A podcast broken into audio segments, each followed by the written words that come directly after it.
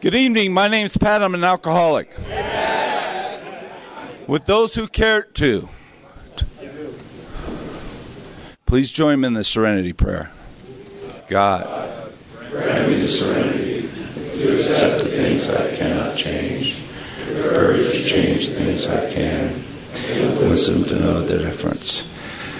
I want to uh, welcome you to the 23rd annual men's retreat. Uh, there's there's a lot of new faces out there, and um, this retreat is uh, rich in uh, history.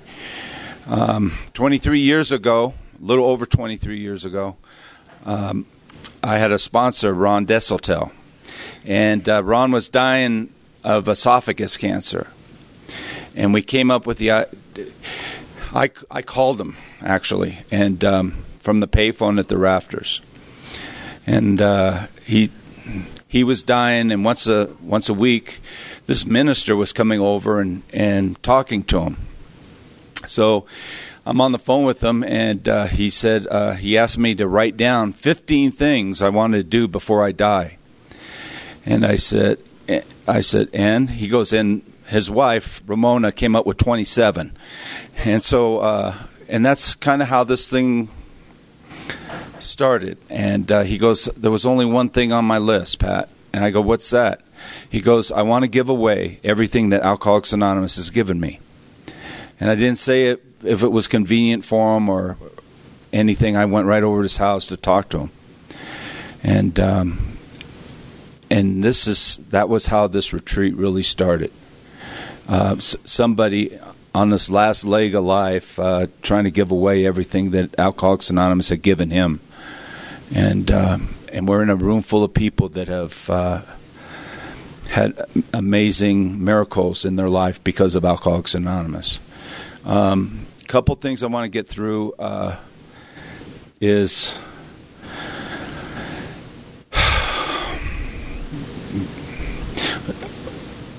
First of all, um, I am so blessed to be up here and I'm blessed that you guys all participate and come in here. It's amazing. 23 years of doing this is it's uh, mind-boggling.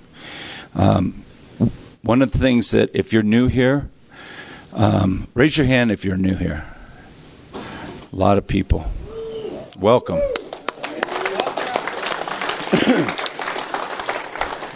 One of the things we do as men in Alcoholics Anonymous is that we learn responsibility.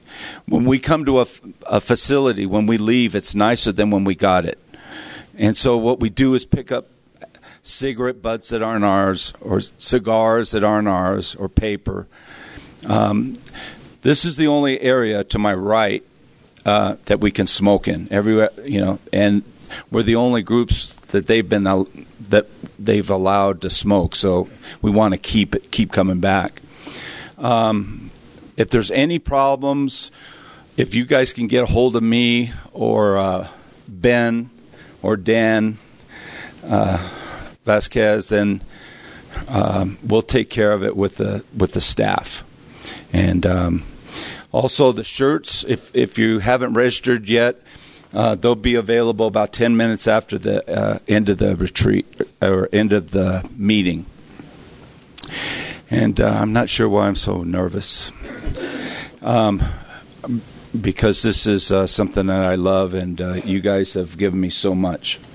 Um,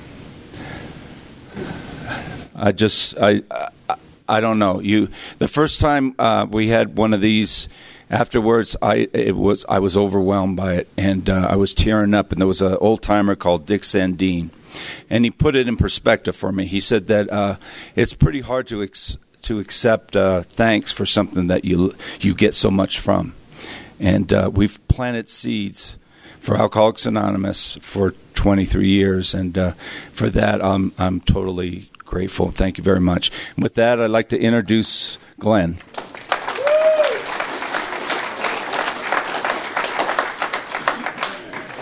Hi, everybody. Glenn Alcoholic. Can you hear me there? How's that? Uh, not so fast, Pat. Hey, did, did you know it's Pat's birthday today? 32 years sober.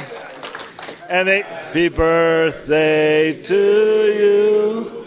Happy birthday to you. Happy birthday, dear Pat.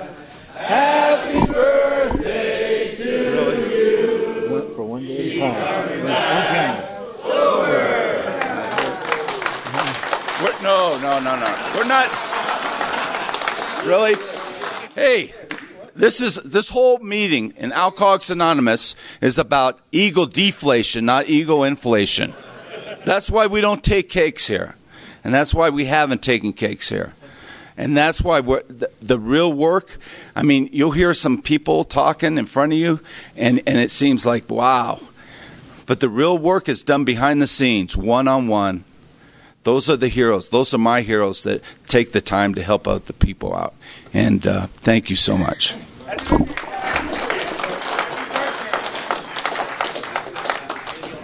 Hi, everybody. Glenn Alcoholic. I, I used a, a lighter, not a, a cake. Grateful to be clean and sober. Um, you know, people have been pumping me up since I got here. Oh, man, really great to hear you. Um, it reminds me of uh, one of the first times I, I spoke. I, I went to this guy. I go, man, I really, I'm really nervous. I mean, I don't want to, I don't want to suck. and he said, Glenn, it's an AA meeting. There's no way you can mess up an AA meeting. However, you can disappoint a few people. My sobriety date is May 1st, 1989. Uh, means we're coming up, and Ben, we're coming up on 30 years without a drink.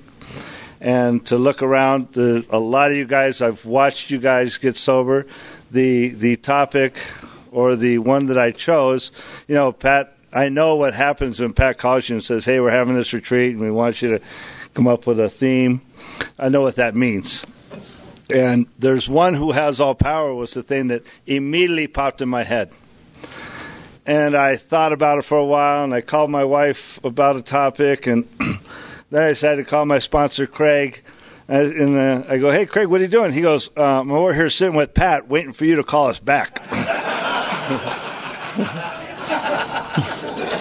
so I got this topic. He goes, oh, yeah, that's a great topic. There's one who has all power, right? And and and I want to recognize there's a couple a couple guys that have been here for a long time. John Bowman, where John, where are you, John? John, fifty plus years, right? And Don and Don, fifty one and a half years. And all you guys that raise your hands, being new, you shake their hand. You make sure you shake because those they got a lot of time. That's the good news. Bad news is ain't got much time left. But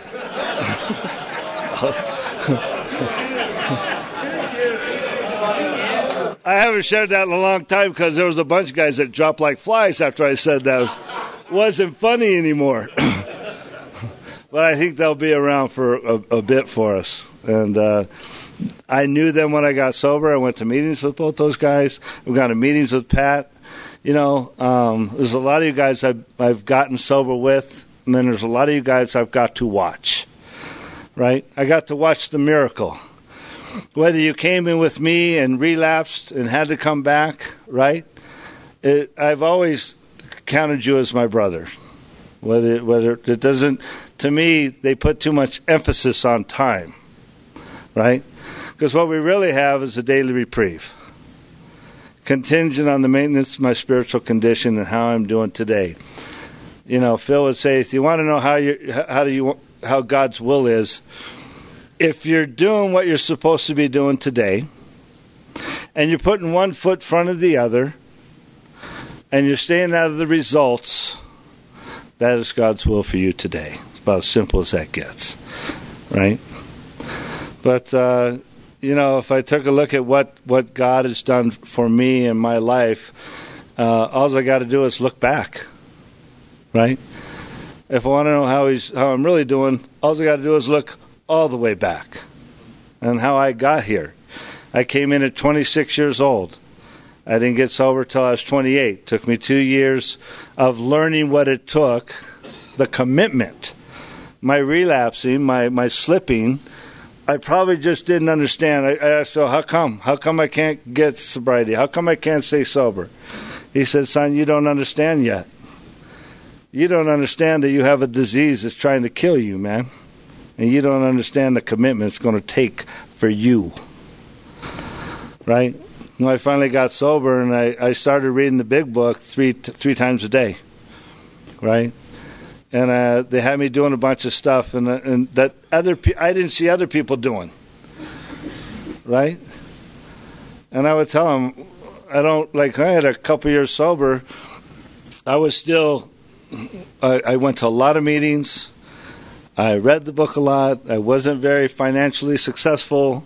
You know, in the two years, I was still renting a place. And I told them, I said, look, Scotty bought a house.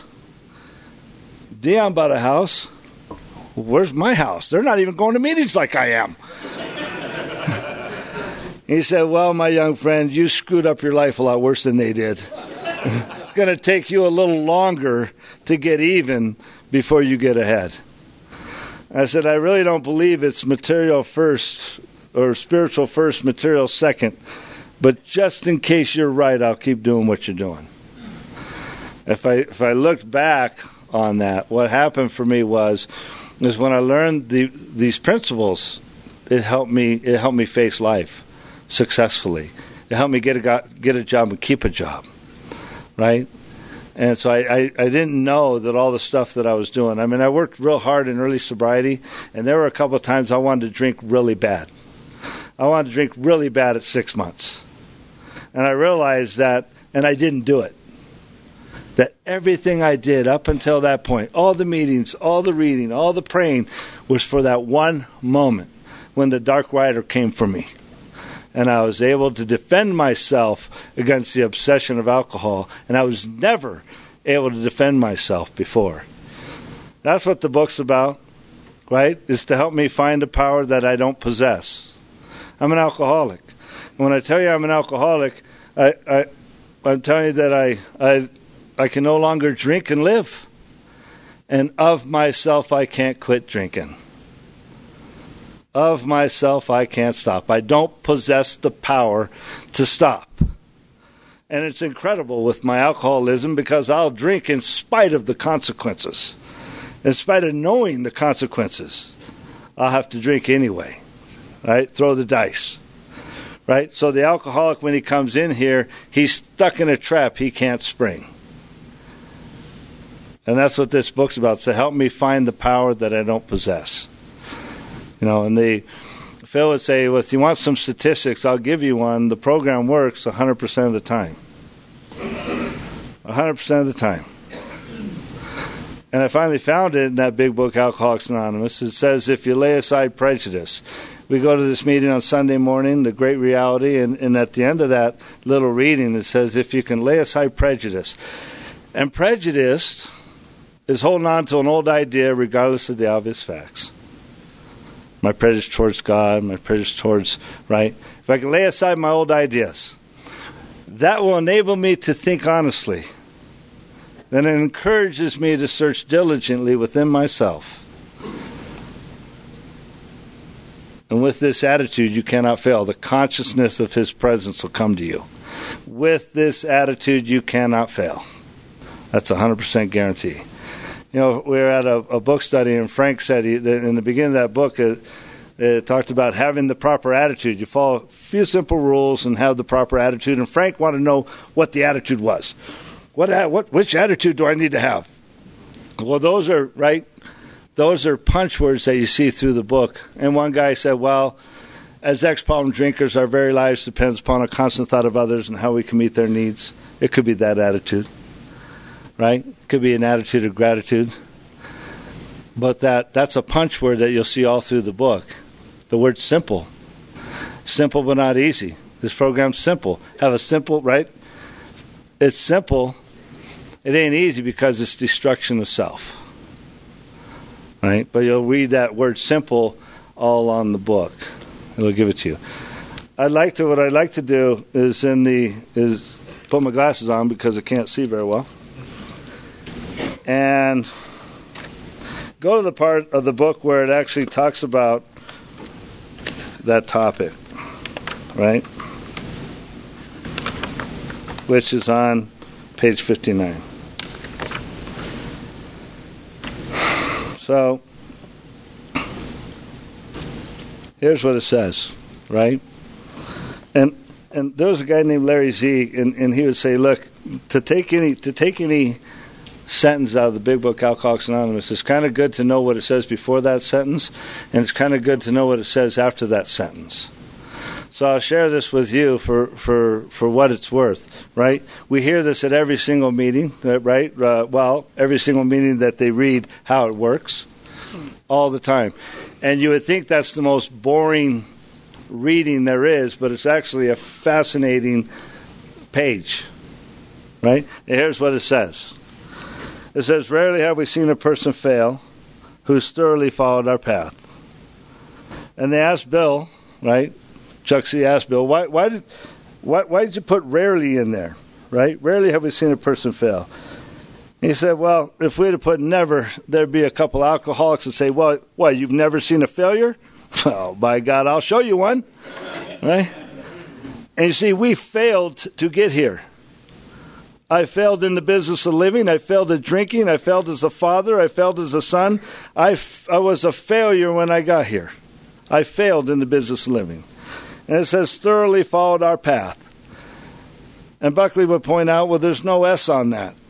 There's only one path, right? Now you can walk it slow, you can walk it fast, you can zigzag it, but you better make sure that you're on our path. And that what is the path? The path to recovery or the path to God. The book calls it in the beginning of the book, it says it's the path to recovery. Right? Well, that's the path I'm on. The path to recovery. Those who do not recover are those who cannot or will not completely give themselves to this simple program. Right? The cannots and the will nots. And I think Buckley, what I think what Bill was talking about, what Buckley would say, is the wet brain and the smart ass. And if you're wondering if you're a wet brain, you're not. Wet brains can't wonder. he said, Glenn, now you know which one you are. Right? Usually, men and women who are constitutionally capable of being honest with themselves. And honesty, they, they throw this out there right away because honesty is super important. As a matter of fact, it's the first step in recovery. If you don't take the first step, none of the other steps matter. The first step in recovery is I got to get honest about my drinking. I got to admit to my innermost self I'm an alcoholic. It's first step in recovery. I got to get honest about that. Now, the other part of being honest, right? We don't have it yet. There are such unfortunates. They're not at fault. They seem to be born that way. They're naturally incapable of grasping and developing a manner of living which demands rigorous honesty. Grasp and develop. Well, means you don't have it yet if you knew, right? We're going to grasp it. It's like having a piece of property and not having a house on it yet. You buy the lot, well, you got to grade it, you got to put the footings in, you have to develop it. You got to right? It's going to teach me I got to be honest with one man. I got to be truthful with at least you don't have to trust everybody here, but you have to trust one man. Right? You got to start sharing honestly. You got to snitch on yourself. Right? And so we start practicing being honest. And it, t- it takes a it, it takes a while, right? It says their chances are less than average. There are those too who suffer from grave emotional and mental disorders, but they do recover if they have the capacity to be honest. Our stories disclose in a general way what we used to be like, what happened, and what we're like now. What I used to be like, right? Well, I'm, I live in a world I don't belong. When I was a little kid, I live in a world I don't belong, and I had to find a way. When I found drinking, I found drugs, I found marijuana, I didn't know I was looking for something, but I knew I'd found something. This is it. I'm going to do this for the rest of my life. Right? I like it worked so well for me, I quit getting in trouble as a young kid. It worked so well for me. I'm the youngest of five kids, the only one to graduate from high school. I fit in. I found a way to live. It worked for me. That's why I had a hell of a time quitting because I couldn't understand something that had worked for me for so long was now kicking my ass. This reminds me of a story. my wife doesn't like me telling this story, but we have three dogs, right? And we got Bruno, we got Diablo, and we got Dodger. Diablo's a little Mexican dog, if you didn't know it. anyway, Bruno had a snoring problem. And uh, my wife went to the, the vet to find out about his snoring problem. And uh, the vet took a look at Bruno and said, Look, when you go home tonight, I want you to get a blue ribbon and tie it around his privates. So Stacy comes home, and Bruno, we have this big long couch, and Bruno sleeps on the one side of the couch. He started snoring. She got up. She got a blue ribbon tied around his privates. He quit snoring. I came in, was watching TV, fell asleep on the other side. I started snoring. she said, Damn, if it weren't for Bruno. She looked around. She couldn't find a blue ribbon, but she found a red one and put it on me. And I woke up in the morning, I felt something, I looked down, I looked at me and I looked at Bruno, and I went, Damn, son. I don't know what we did last night. I don't know where we, where we went, but we done good. We came in first and second.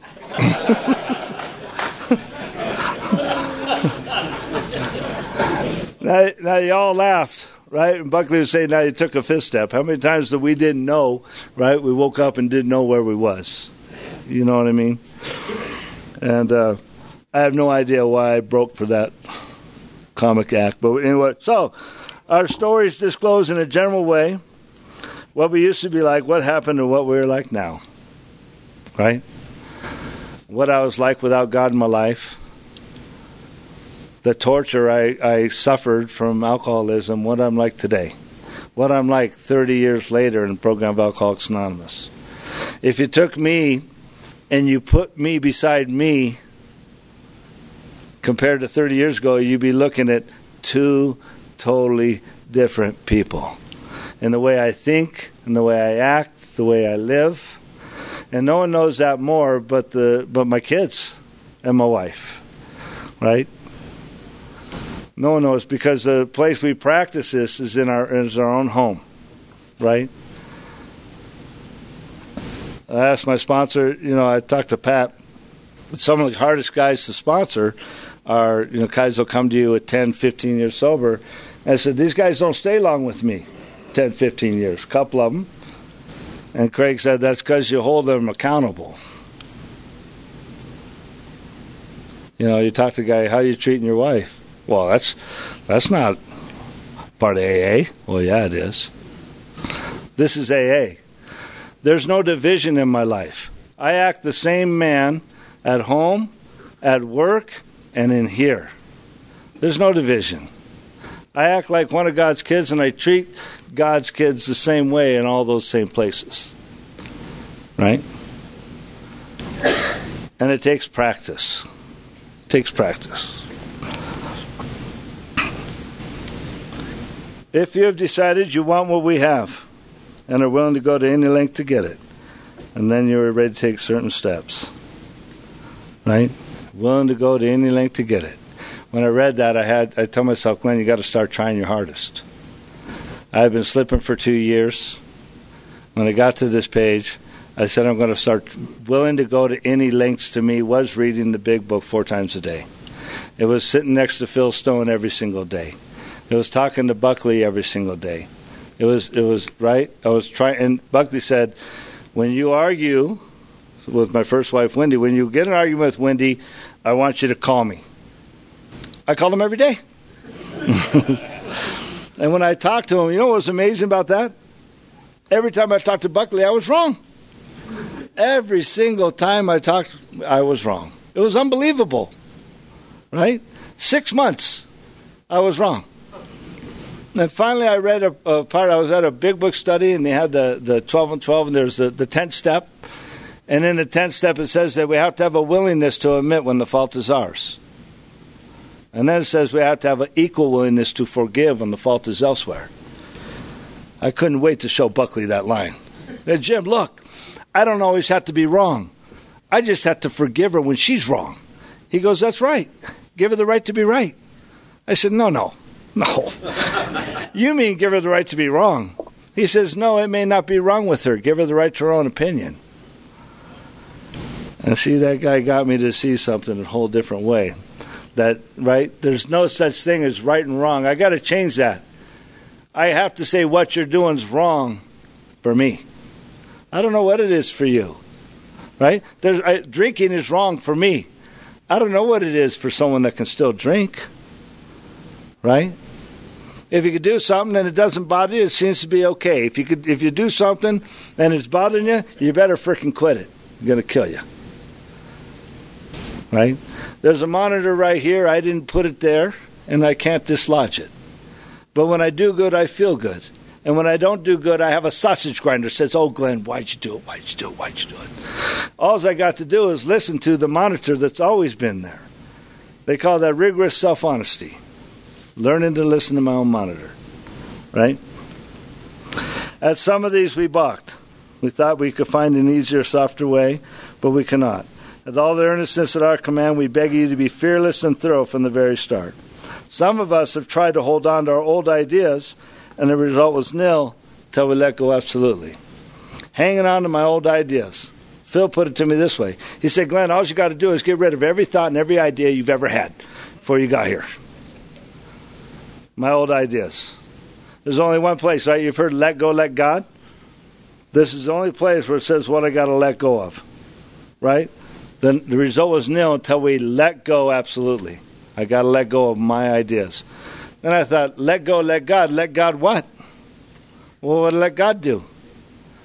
Well, I looked up the let's. We let bygones be bygones. We let God demonstrate through us what He can do. Let us think about the 24 hours ahead, and before we begin, we ask God to direct our thinking. Right? Let us be reassured. If there's something we're not un, we're unwilling to let go of, we pray for the willingness until it comes. If we're sorry for what we've done and we're willing to let God take us to better things, we believe we're forgiven. If we're not sorry and our conduct continues to hurt others, we'll surely drink. We alcoholics are undisciplined, so we let God discipline us in the simple way we've outlined. This goes along with a poem that goes like this. Says children bring their broken toys with tears for us to mend. I brought my broken dreams to god because he was my friend. And instead of letting them work alone i hung around and tried to help in ways which were my own. Finally he snatched them back and said how can you be so slow? And he said to me what could i do? You never did let go and you have to let go and let god right if you don't believe in the power of God, put an O in it. Believe in the power of good. And if you do good things, good things happen to you. Right? Remember that we deal with alcohol cunning, baffling, and powerful. Buckley would say, Glenn, what's your number one problem? I said, Windy. No. he pointed to me and say, alcohol. I ain't drink in a year. He said, Son, never forget your number one problem. Take care of your number one problem, and all them other problems take care of themselves. But never forget what your number one problem is. Right? Without help, it is t- too much for us. But there is one who has all power. That one is God. May you find him now. And see, that gets us to the right to there's one who has all power. Right? We get to tap into the greatest power there is. We get more powerful than the, the strongest nuclear bomb and we learn how and, and the steps in this program give me a way to get God's help.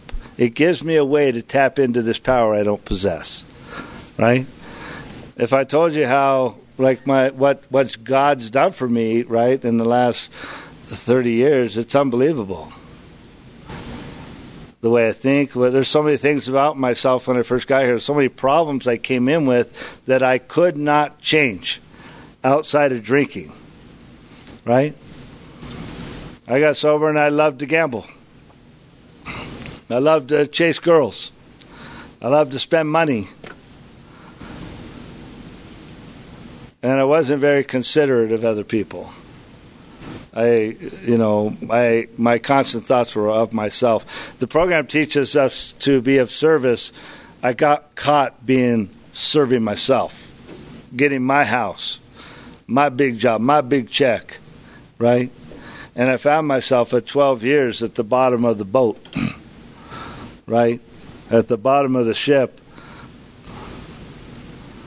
having to start over on what I had done in my sobriety because we're building a place. See, what happens is I'm building, I'm actually, you know, uh, the, I'm building a place for God to live. I'm building a place for the Spirit to live. And I have to remove the things so he can, so this thing can grow. Right? I have to remove the things that block me from the Spirit. I have five fundamental things that are wrong with me. Right? I have a honesty problem. I have a mind that lies to me. Well, Glenn, you don't need to go to meetings. You don't need to stop drinking. You don't need to call your sponsor. You don't need to do that. A book calls it Twisted Thinking. I got a mind that lies to me. And I have a second problem. I'm selfish. It's not that I think of too much of myself. It's not that I think of too little of myself. I constantly think of myself and what's in it for me, right? I mean, enough about me. Let's let's not talk about me no more. Uh, hey, what, hey man, what do you think of me? I would drive to the meetings, and in my day, back in right, 30 years ago, they they took hands. That's the way you called on them. You got so. I freaking love to share. I would drive to the meeting and start thinking about what I was I wanted to say. I would wait 10 minutes because you don't want to be the first one to share. and then I would raise my hand and I would share everything that I wanted to say. And then I'd spend the rest of the hour thinking about what it was I had said. and if you were sitting next to me, I'd say, "Hey, man, how, did I sound stupid, man? How'd that sound? I sound good, right?" All about thinking about myself. And Buckley said, "Son, you got to work on your percentages, right? You got to gratitude and being self pity. You got to work on your percentages." Right? You don't have to clear this stuff. It's spiritual progress, not spiritual perfection.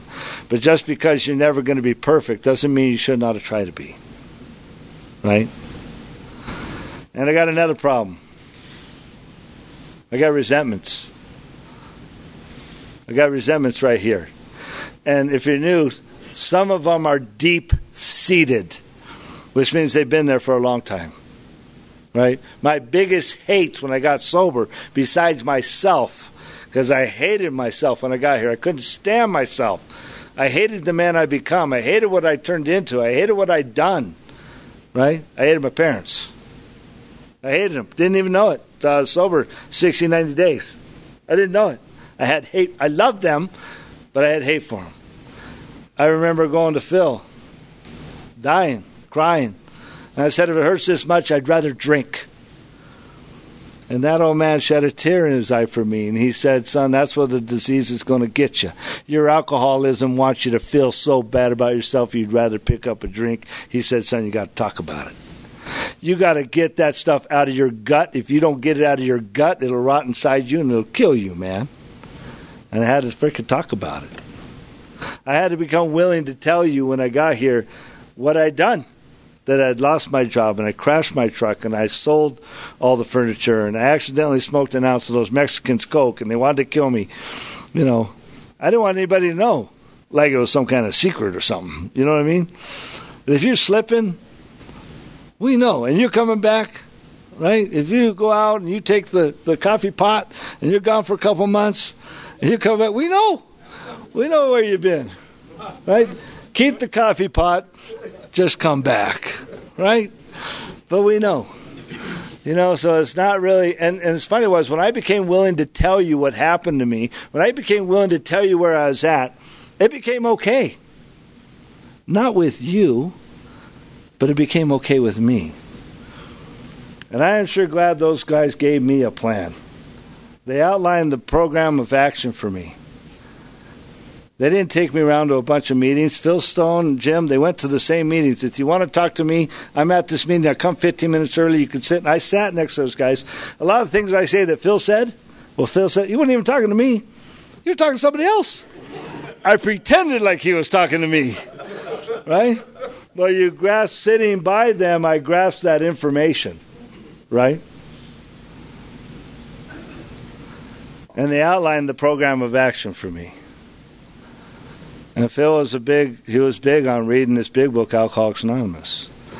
He would say, Glenn, if you have a problem, don't call me unless you've gone to the book first. Every answer that you're going to need is in that book. He says, The problem with you, my young friend, is you don't like the answer. Right? You don't like the answer. What I found in sobriety, when I don't like something, the seemingly bad could just be the hand of God. When something's taken out of my life or something like that, and I think it's bad, I have found that God was just putting me in the direction I'm supposed to go. I'm usually the one that blocks me from the direction I'm supposed to go. You know what I mean? I'm the one that blocks it, right? The only one that beats me is me, right? The only limitations I have are the ones I put upon myself. And Phil was the one that said, if you don't believe in the power of God, put an O in it and believe in the power of good.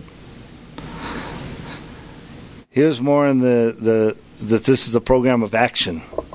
You don't have to believe in anything if you're new. Do these things and something will happen. Come to these meetings, take these steps, you'll come to see. You'll come to see by watching the miracles in Alcoholics Anonymous. Right? I believe in miracles. I look at one every morning when I look in the mirror. I look at how could it be? How could my life look like this? How could it be like this? How could I feel this free? What's the guarantee here? Right? The guarantee is that I'm going to be sober. And I can I can be a decent human being and live a good life and be good to my wife and be good to my kids. Right? I could become the man that I always wanted to be that I never knew I could be. Buckley would say this. He goes, I'm not true to my wife, I'm true to myself. It took me 15 years to understand what that meant. I don't cheat on my wife, I don't cheat on me.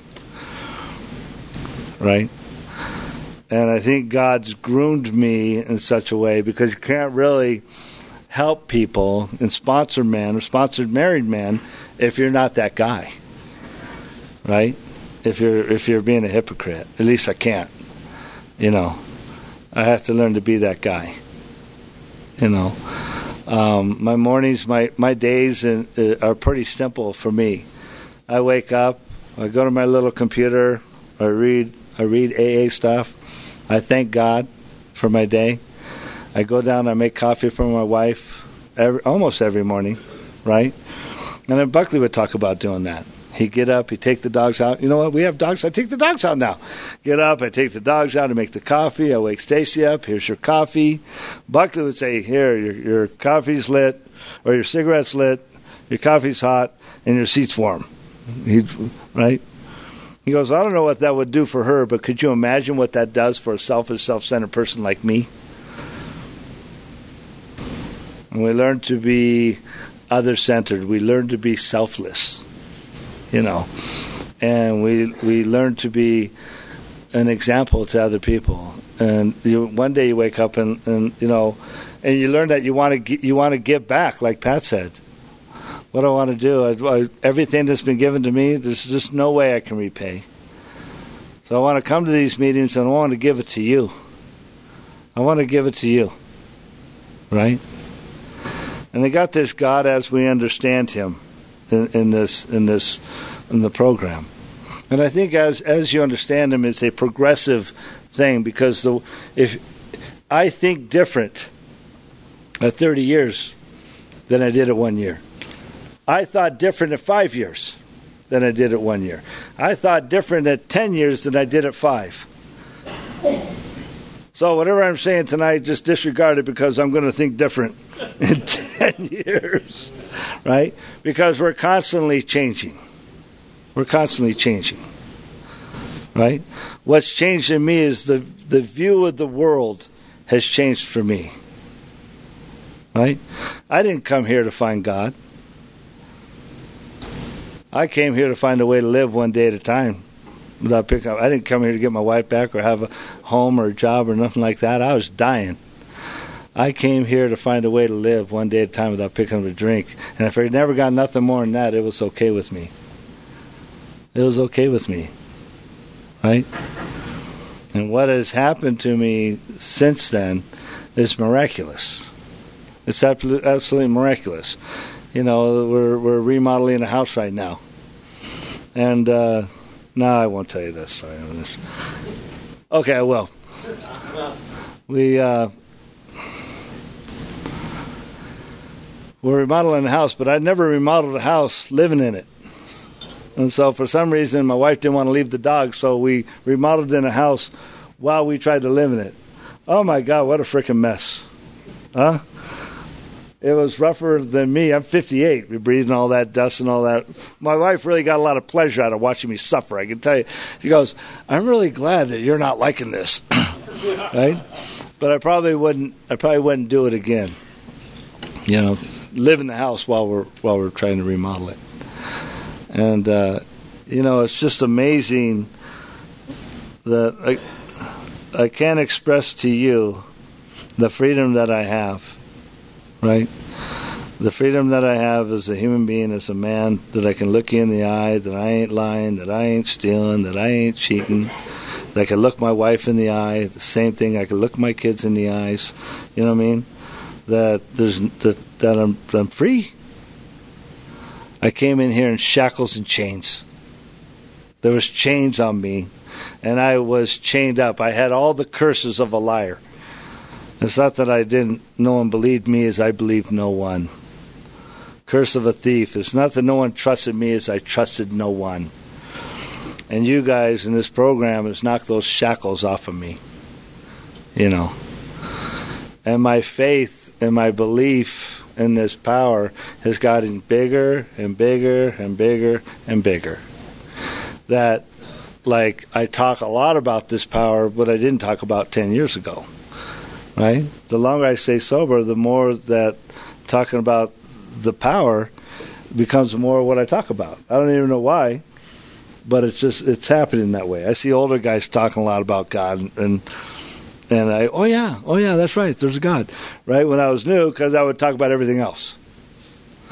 But this must be become the most important thing in my life, right? The most important thing is my relationship with God. The most important person in my life is my wife and my children, right? And and I become important too you know, there's uh, Phil Stone would give this little this line. It was it's freaking beautiful. And Craig challenged me on it one time. And Phil would say this If you're new, some people will tell you that you're the most important person here. I will not. I am the most important person here. To me. Now, let me tell you why. Because when I got here, my life had no value. When I got here, I didn't care. I didn't care about my life not that much. I didn't care if I died. It hurt so much to live. Dying didn't bother me. Dying does not bother a real alcoholic. So my life had no value. And I hated myself. I hated my guts. I couldn't look in the mirror. They made me look in the mirror when I was new and say to myself every day and every way, you're getting better and better. And then they say, Glenn, I want you to I want you to think about it. I'm doing better than I was 30 days ago. I'm doing better than I was 90 days ago because sometimes I woke up and I did not feel better. I suffered from excessive negative thinking and I had emotional hangovers. And he said, Glenn, there's two things you got to got to change, right? From being negative to positive and self-centered to other-centered. Once you remove the drugs and the alcohol, the alcoholic's basic problem is centered in his mind, right? And I have to change. I got to change. I still have to change. I need to get away from all the things I've been getting away with. And I cannot do that alone. I have to have God's help. And I need you people. I have to have Alcoholics Anonymous. Alcoholics Anonymous does not need Glenn, but Glenn needs Alcoholics Anonymous. And we can do what I cannot. Today, my life has great value, and today I want to live. Right? And we give God most of the credit.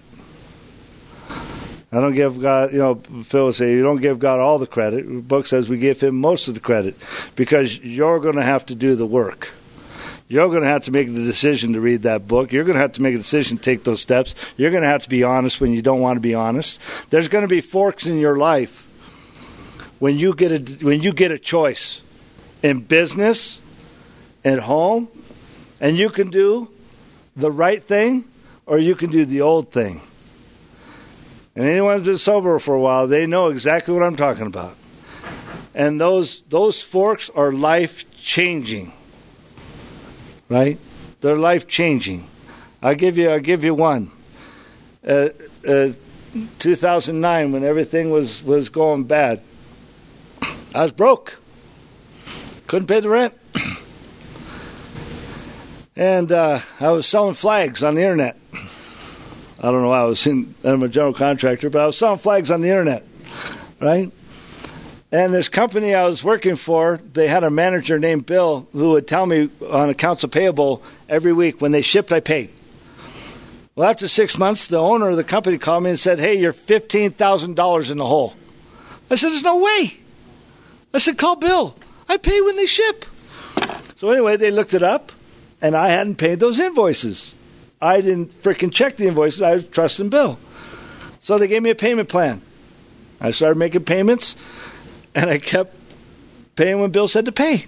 I got a call in December, and they said, "Hey, we just want to let you know you're thirty-five thousand dollars in the hole." I said, "There's no way. Talk to Bill, right?" We looked it up, and I owe these people thirty-five thousand dollars, and I, I felt defeated because I really didn't do it on purpose, but my part in it was I should have kept account of my own freaking record. I shouldn't have trusted nobody else but myself. It was, was, it was my fault. He said, Do you have anything tangible? I'm broke. But I got this boat, two years old, worth between 25 and 30,000. It was like my little safe haven, so to speak. Like things go bad, I can always sell the boat. He goes, Do you have anything tangible you could sell? I said, I don't know. I got to talk to Stacy. I don't think so. I told him, I don't think so. That's what I said. I talked to my wife. I said, I owe him $30,000. I said, I have my boat, but I ain't got nothing else. She said, Glenn, I don't know what you're going to do, but I want you to do what's right. The next day, truck came, picked up that boat. Right? What I built from that day was I built some integrity. I never had it before, not like that. I know my integrity is at least worth thirty-five thousand dollars. right? And I became free. I was always worried about, like, once you lose something, like I didn't have to worry about losing the boat no more. It's already gone. right? The fear of losing the boat was gone. But there was a problem there. And the problem wasn't the boat. The problem was my great mismanagement of money because I made hundreds of thousands of dollars.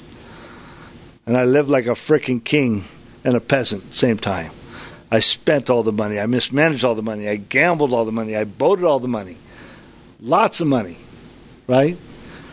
And I told I told myself, if I don't fix this problem, I'm going to be broke again at 55 instead of 45. And I had to change the way that I handled my money and I've had money ever since.